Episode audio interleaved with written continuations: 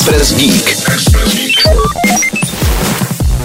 České videohry za sebou mají své opožděné Oscary. Slavnostní vyhlášení České hry roku 2020 se oproti původnímu termínu kvůli pandemii o rok spozdilo. Nakonec vyhrála hra Creeks. Cenu pro nejlepší hru loňského roku udělila porota složená z českých herních vývojářů, novinářů a dalších odborníků spojených s lokálním videoherním průmyslem. Udělovala se také cena pro hru Dekády. Tu nakonec získala hra Kingdom Come Deliverance, která porazila i silné soupeře. Zanechalo za sebou například globální megahit pro virtuální realitu Beat Saber, remaster legendární gangsterky Mafia nebo komplexní a nesmírně vysoce hodnocený simulátor sci-fi továren Factorio. Kingdom Come stále patří k úspěšným titulům. Hra vyšla už v roce 2018, ale svým tvůrcům z Warhorse Studios ještě za loňský rok přinesla tržby ve výši čtvrt miliardy korun. No a nedávno navíc oslavila 4 miliony prodaných kopií. Všem vítězům gratulujeme.